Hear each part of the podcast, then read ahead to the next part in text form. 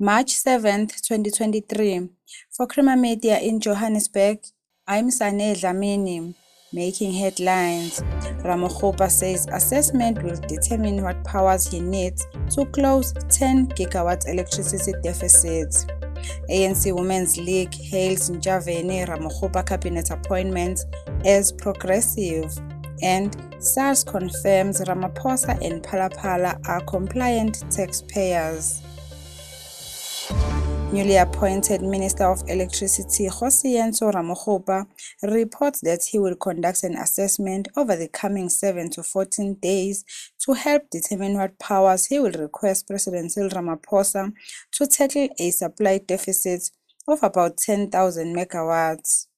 Ramokgopa's deficit estimate is larger than 4,000 megawatts to 6,000 megawatts shortfall previously communicated by Eskom. When announcing Ramaphosa's appointment, the president said he will transfer certain powers and functions contained in relevant legislation to the new minister in the presidency in line with Section 97 of the Constitution. The African National Congress Women's League believes the increase in the appointment of women in President Cyril Ramaphosa's reshuffled cabinet is proof that there are no echelons women do not belong in. Yesterday, Ramaphosa announced former Minister of Communications and Digital Technologies Khumbudzo Ntshavheni as the minister in the presidency. The NC's second Deputy Secretary General Maropene Ramokgopa was appointed as the minister in the presidency in charge of monitoring, planning and evaluation. Ramokgopa, a close Ramaphosa ally, was expected to be appointed as a minister following her swearing in as a member of parliament in February.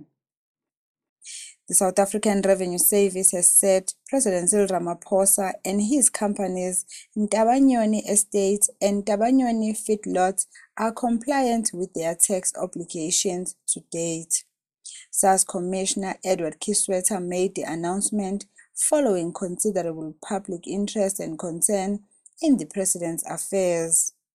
This followed the Revenue Service's announcement that Hazim Mustafa, the Sudanese businessman who paid $580,000 in cash to Ramaphosa's Phala farm, did not declare the money he brought into the country in December 2019. That's a roundup of news making headlines today.